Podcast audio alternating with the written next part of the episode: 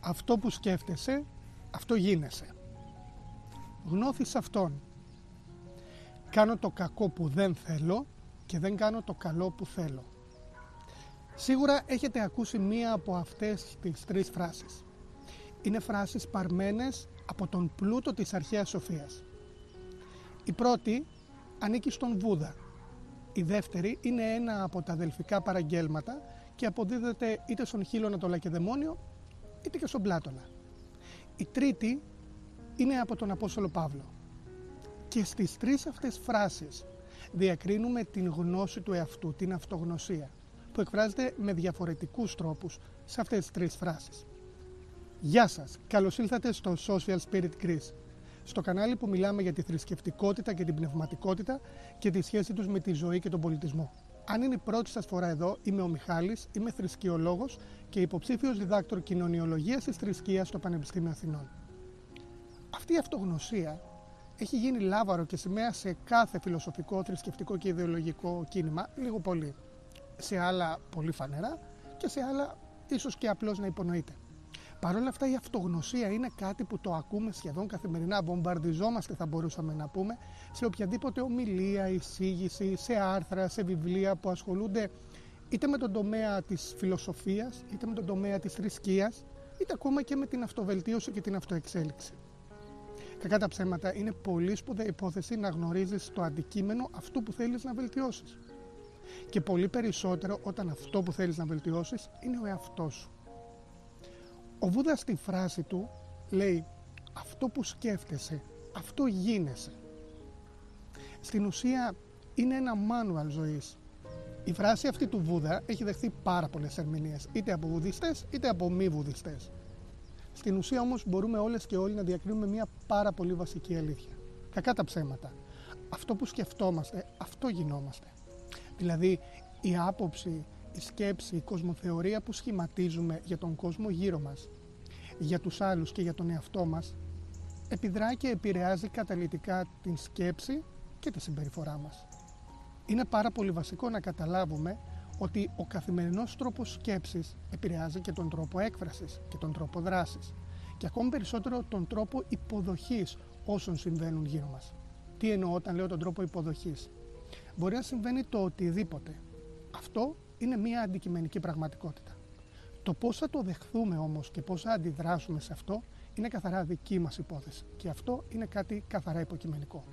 Στην ουσία, ίσως και να μην μπορούμε να αλλάξουμε όλα όσα συμβαίνουν γύρω μας. Σίγουρα όμως μπορούμε να αλλάξουμε όσα συμβαίνουν μέσα μας, όσα πράττουμε εμείς.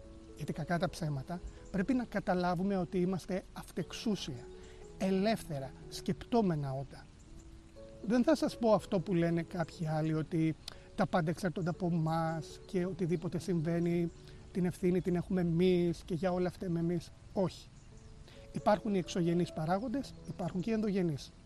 Υπάρχουν πράγματα για τα οποία ευθυνόμαστε εμείς και υπάρχουν πράγματα για τα οποία δεν ευθυνόμαστε εμείς. Υπάρχουν πράγματα που μπορούμε να αλλάξουμε και υπάρχουν πράγματα που δεν μπορούμε να αλλάξουμε. Ακόμα και τον εαυτό μας, ενώ μπορούμε να τον αλλάξουμε, είναι θέμα προσπάθειας αλλά και συνθήκων για το πόσο καθοριστικά και βαθιά θα τον αλλάξουμε. Στην ουσία αυτό που λέει ο Βούδας δεν είναι ένα θέσφατο, δεν είναι κάτι απόλυτο, δεν είναι ένα δόγμα, αλλά είναι η δήλωση μιας πραγματικής δυνατότητας. Αυτό που σκεφτόμαστε, αυτό μπορούμε να γίνουμε ή τουλάχιστον έχουμε τη δυνατότητα να το προσεγγίσουμε, να το πλησιάσουμε. Το γνώδι σε αυτόν είναι μία από τις πιο πολύτιμες φράσεις σοφίας που έχει κάνει το αρχαίο ελληνικό πνεύμα δώρο στην ανθρωπότητα. Και αυτή είναι η αξία του ελληνικού πνεύματος, η οικουμενικότητα και η διαχρονικότητά του. Μπορούμε να το εφαρμόσουμε στην καθημερινή μας ζωή. Και εδώ μας δίνεται η δυνατότητα της εξέλιξης. Και εδώ έχουμε την ανοιχτή δυνατότητα της βελτίωσης. Η αυτογνωσία μπορεί να είναι ο οδηγός στην εξέλιξη και στην αυτοβελτίωσή μας.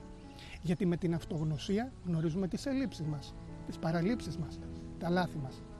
Γνωρίζουμε όμως και τις ικανότητες, τα ταλέντα, τις δυνάμεις μας. Δεν υπάρχει άνθρωπος που να μην είναι πρικισμένος με ένα ταλέντο, με ένα χάρισμα, με μια δυνατότητα. Δεν υπάρχει ανθρώπινο πλάσμα που να μην είναι προορισμένο για το μεγαλείο, που να μην έχει την αξία του. Το ζήτημα είναι ότι ως ελεύθερα άτομα, ως ελεύθερα πρόσωπα καλύτερα, γιατί οι άνθρωποι είμαστε πρόσωπα. Και πρόσωπο σημαίνει προς όψη. Πρόσωπο σημαίνει σε κοιτώ κατάματα, σε κοιτώ στην όψη σου. Και μέσα από την αμοιβαία σχέση που έχουμε και μέσα από την αλληλεπίδραση που έχουμε και χαιρόμαστε, πραγματονόμαστε και προχωρούμε μαζί. Αυτό είναι πρόσωπο. Το άτομο είναι ο μισός δρόμος. Το πρόσωπο είναι η ολοκλήρωση. Η αυτογνωσία λοιπόν δεν είναι γνώση μόνο των ελλημάτων, των ελλείψεων και των λαθών μας. Αυτογνωσία είναι και η γνώση και η συνειδητοποίηση των ικανοτήτων, των ταλέντων, των χαρισμάτων μας. Για τα χαρίσματα έχει μιλήσει και ο Απόστολος Παύλος. Λίγο πριν τον ύμνο της αγάπης, ο Απόστολος Παύλος αναφέρει ότι όλοι οι άνθρωποι έχουμε χαρίσματα. Συχνά όχι τα ίδια, σίγουρα όμως έχουμε τα χαρίσματά μας. Η καθεμία και ο καθένας από εμά έχει ένα ξεχωριστό δώρο από τον δημιουργό. Το δικό του και το δικό της χάρισμα και ταλέντο. Και εδώ μπορούμε να πούμε για την τρίτη φράση που λέει ο Απόστολος Παύλος. Ο Παύλος με μια μικρή φράση περιγράφει μία από τις μεγαλύτερες τραγωδίες της ανθρώπινης ιστορίας. Κάνω το κακό που δεν θέλω και δεν κάνω το καλό που θέλω. Το καλό ως απόλυτη αξία και όχι μόνο ως ηθική αξία αλλά ως πραγματική οντολογική αξία υπάρχει μέσα στην καθεμία, στο καθένα και στον καθένα από εμάς. Είναι η επιλογή της μη βλάβης. Μια επιλογή που την έχουν περιγράψει και άλλοι πολιτισμοί. Υπάρχει ας πούμε η αντίστοιχη αξία της αχίμσα, της μη βλάβης, της μη βίας στις ανατολικές θρησκείες και ειδικά στις Ινδικές θρησκείες, στον Ινδουισμό, στον Τζαϊνισμό και στον Βουδισμό. Το ανθρώπινο πρόσωπο λοιπόν έχει γνώση του τι είναι καλό και τι είναι κακό. Αυτή τη γνώση την έχει τουλάχιστον σε ένα ηλικιακό και πνευματικό επίπεδο που είναι ίσως και λίγο παρακάτω από τον μέσο όρο. Στο μέσο όρο ικανοτήτων. Προσέξτε, σε καμία περίπτωση δεν θα υπονοούσα κάτι που θα δικαιολογούσε ανισότητες, διακρίσεις και ρατσισμό. Η συνειδητοποίηση του καλού, η οποία ταυτίζεται με τη συνειδητοποίηση της μη βλάβης, της μη βίας και ένα σκαλοπάτι παραπάνω της αλληλεγγύης, της βοήθειας, της συμπόνιας, της ενσυναίσθησης, όλα αυτά υπάρχουν μέσα σε κάθε ανθρώπινο πλάσμα. Άρα το καλό θέλουμε να το κάνουμε. Το γιατί δεν το κάνουμε είναι μία άλλη ιστορία. Η δική μας ελεύθερη επιλογή μας οδηγεί στο να μην πράττουμε το καλό που θέλουμε και να πράττουμε το κακό που δεν θέλουμε. Το κακό το πράττουμε ελεύθερα και κατ' επιλογή είτε από φόβο, είτε από ζήλια, είτε από αντεκδίκηση, είτε το χειρότερο απ' όλα από συμφέρον. Δεν θα συζητήσουμε τώρα τους λόγους για τους οποίους επιλέγουμε να πράττουμε το κακό. Δεν είναι το θέμα αυτού του βίντεο. Ίσως κάποια άλλη στιγμή το συζητήσουμε. Το ζήτημά μας αυτή τη στιγμή είναι γιατί επιλέγουμε να πράττουμε το κακό που στην ουσία δεν θέλουμε; Γιατί έχουμε εκπαιδευτεί έτσι. Γιατί νομίζουμε ότι κάποιες φορές είναι προτιμότερο να πράττουμε το κακό από το καλό, ακόμα και όταν καταλαβαίνουμε τη βλάβη που προκαλούμε στους άλλους και στον εαυτό μας, γιατί νομίζουμε πως έτσι μπορούμε να διαφυλάξουμε κάτι ανώτερο. Είτε την ασφάλεια, είτε την πρόοδο, είτε το συμφέρον μας.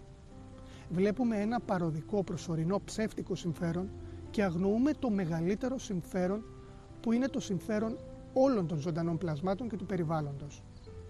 Η πρόοδος, η εξέλιξη, η πραγμάτωση.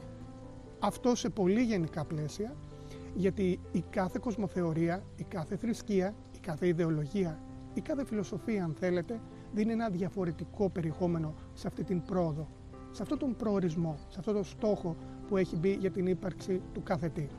Αν λοιπόν ελέγχουμε τη σκέψη μας, ελέγχουμε τους στόχους μας, αν προσπαθούμε κάθε μέρα, κάθε στιγμή να γνωρίζουμε τον εαυτό μας και αν προσπαθούμε να γνωρίζουμε όχι μόνο τις ελλείψεις αλλά και τα ταλέντα μας και τα χαρίσματά μας και να παλεύουμε να τα χρησιμοποιούμε για το καλό όλων των πλασμάτων γύρω μας και για το δικό μας. Γιατί πραγματικά η φράση, η παροιμία «κάνε το καλό και ρίξω στο γυαλό» που λέει ο λαός δεν είναι καθόλου τυχαία. Όπως επίσης και η άλλη φράση «η κατάρα είναι γαϊδάρα και γυρίζει στον αφέντη της». Συγγνώμη για το σπεσιστικό, αλλά αυτό όντως ισχύει. Και τέλος η γνώση του καλού και οι λόγοι για τους οποίους το θέλουμε και οι λόγοι για τους οποίους επιβάλλεται να το πράττουμε δεν έρχονται μόνο με την μελέτη κειμένου, αλλά κυρίως με την παρατήρηση της εμπειρίας. με την παρατήρηση του εαυτού μας. Πράττουμε κάτι. Πώς νιώθουμε γι' αυτό; Πώς νιώθουμε μακροπρόθεσμα γι' αυτό; Όχι στιγμιαία. Τι λέτε για όλα αυτά; Αφήστε ένα σχόλιο γιατί θα χαρώ πάρα πολύ να το συζητήσουμε. Αν σας άρεσε αυτό το βίντεο και θέλετε να δείτε περισσότερα όπως αυτό, μην ξεχάσετε να κάνετε like, εγγραφή, να πατήσετε το κουντουνάκι δίπλα στην εγγραφή και να αφήσετε ένα σχόλιο με τις ιδέες, προτάσεις και παρατηρήσεις σας. Επίσης, αν θέλετε, ρίξτε μια ματιά στα links στην περιγραφή αυτού εδώ του βίντεο. Όλα αυτά είναι μόνο λίγα κλικς για σας. Για το κανάλι όμως είναι τεράστια βοήθεια. Σας ευχαριστώ πάρα πολύ και στο επανειδήν.